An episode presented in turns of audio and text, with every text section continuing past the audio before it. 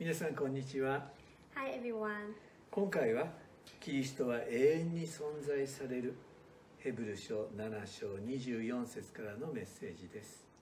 Today's message is from Hebrews chapter 7 verse 24. Jesus lives forever. 7章24節と25節はとても大切な御言葉であると私は思っています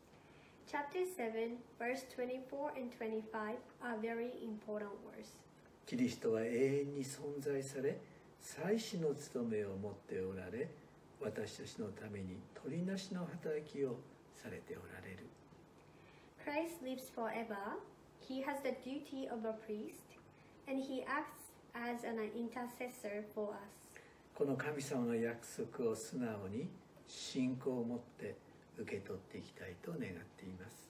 And we want to accept these promises of God with faith. 6章の最後で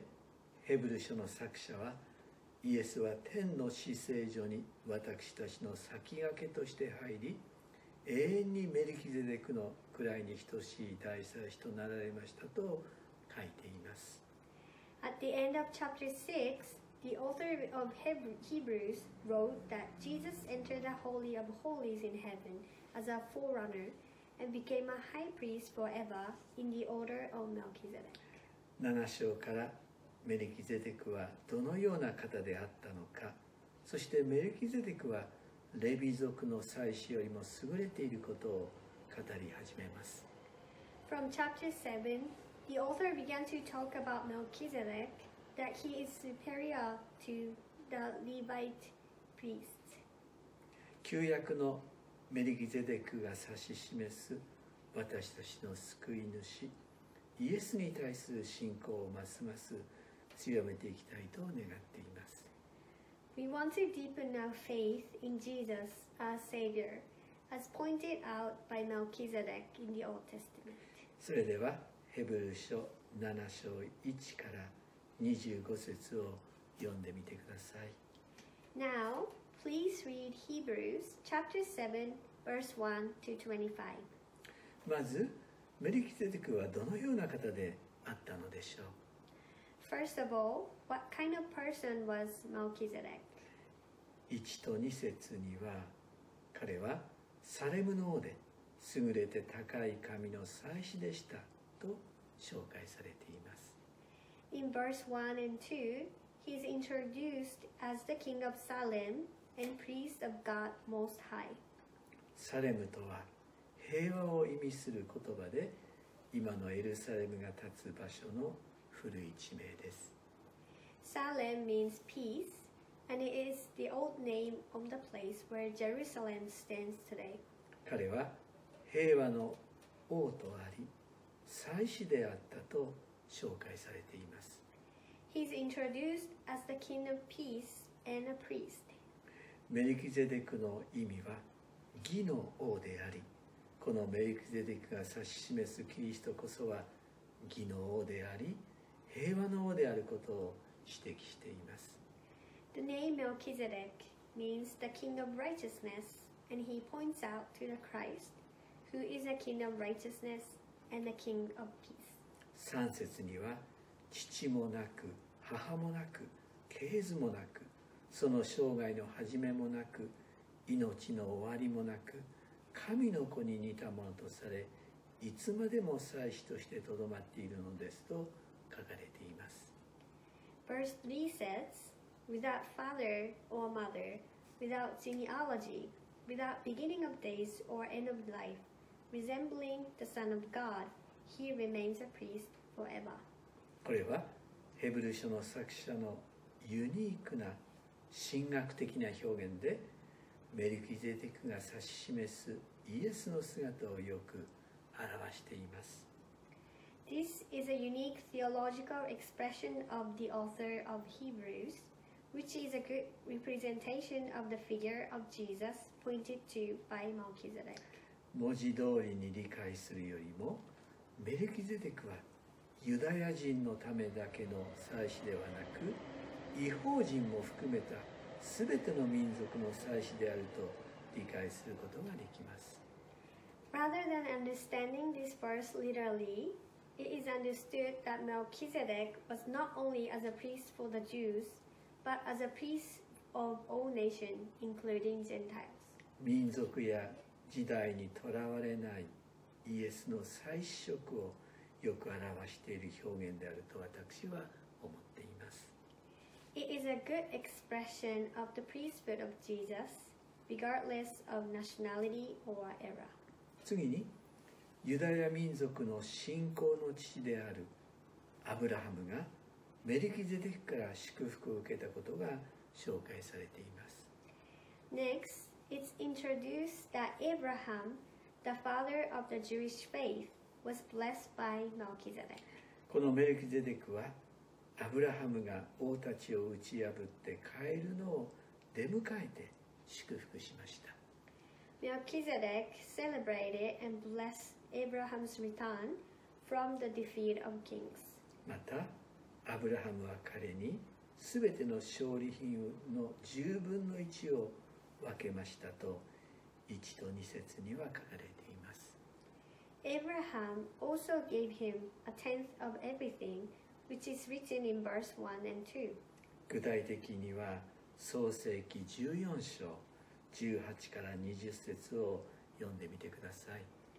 Please read Genesis chapter 14, verse 18 to 20 for more details. アブラハムは自分の老いのロトとその財産が奪われたことを聞いてロトを解放するために自分の家で生まれたしもべ318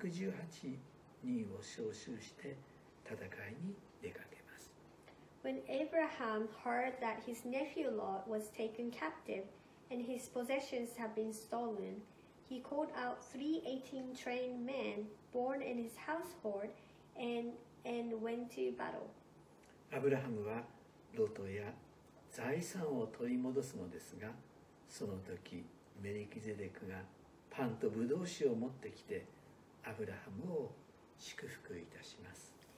After Abraham recovered all the goods and his relative Lot, Melchizedek came and brought out bread and wine to bless Abraham. その際にアブラハムは全てのものの10分の1を彼に与えます At that time, Abra- Abraham gave him a tenth of everything. このところから言うまでもなく下位のものが上位のものから祝福されるのですとメルキゼデクはアブラハムにより上位のものであることを指摘しています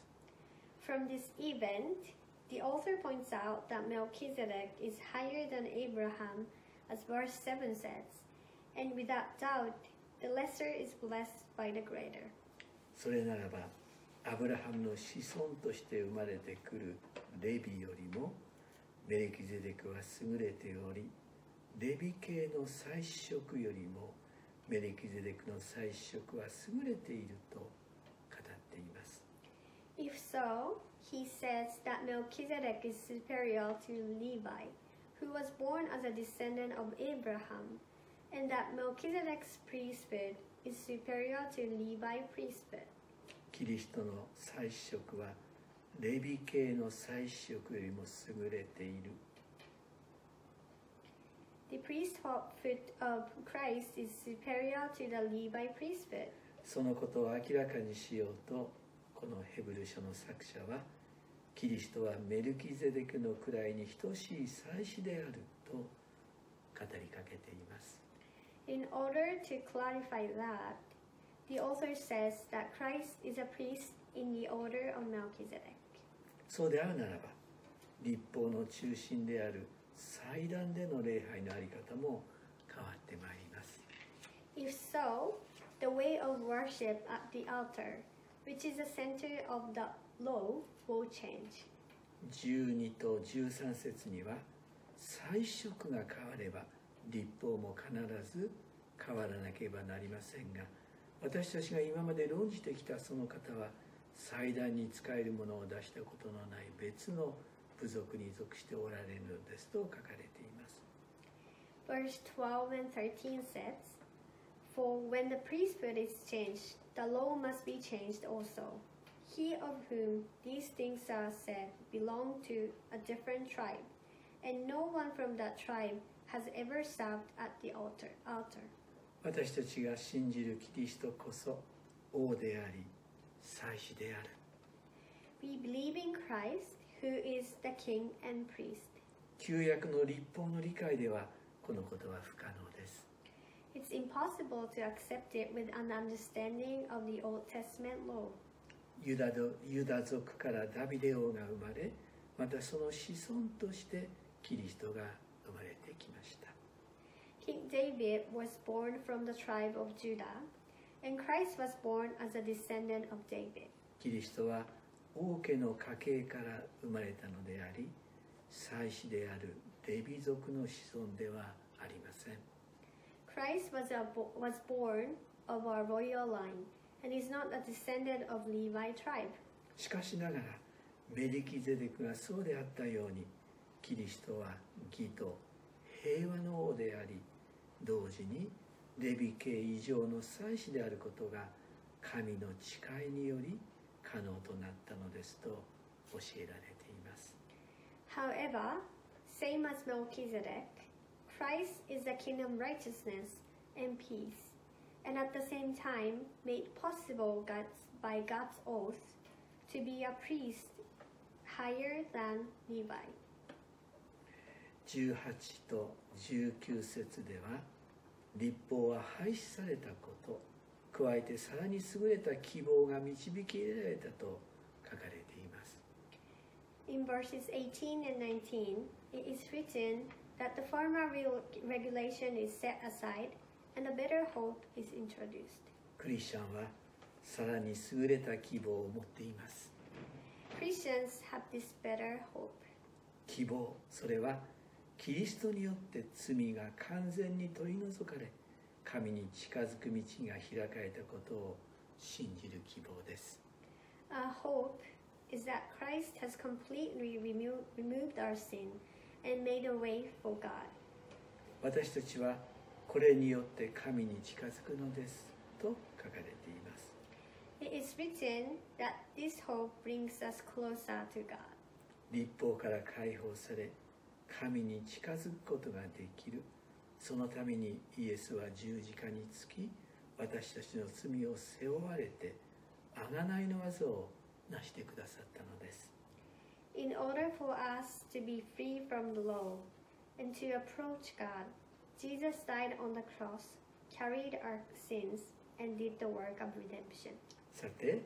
今日のメッセージのテーマ「キリストは永遠に存在され祭司の務めを持っておられ私たちのために取りなしの働きをされておられる」このメッセージをしっかりと心に留めていきたいと願っています Now, let us keep in mind the theme of today's message. But because Jesus lives forever, he has a permanent priesthood. 永遠に存在される救い主イエスがおられるのです There is the Savior, Jesus, who lives forever. イエスは私たちのために取りなしの働きをされておられます Jesus is acting as an intercessor for us. 十字架を前にしてイエスを裏切ったあのペテロのために私はあなたの信仰がなくならないようにあなたのために祈りましたと語っておられます For Peter, who betrayed Jesus in front of the cross, Jesus said to him, But I have prayed for you, Simon, that your faith may not fail. イエスは永遠に存在され変わらない愛を持って私たちのために祈ってくださっています Jesus lives forever and prays for us with unchanging love. このコロナ禍の中多くの者が 困難の中に生きています Many people live in difficulties in this COVID situation. 希望を持てない方が多くおられます There are many who lost their hope, でもぜひ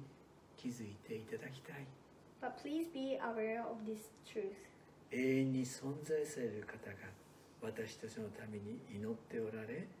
私たちの苦しみや困難を知って The one who lives forever is praying for us and He knows our suffering and difficulties. 私たちはその方と一緒に生きることを選んでいくことができるのです And we can make a decision to live with this Savior. 皆様方の上に神の祝福を祈ります God bless you all.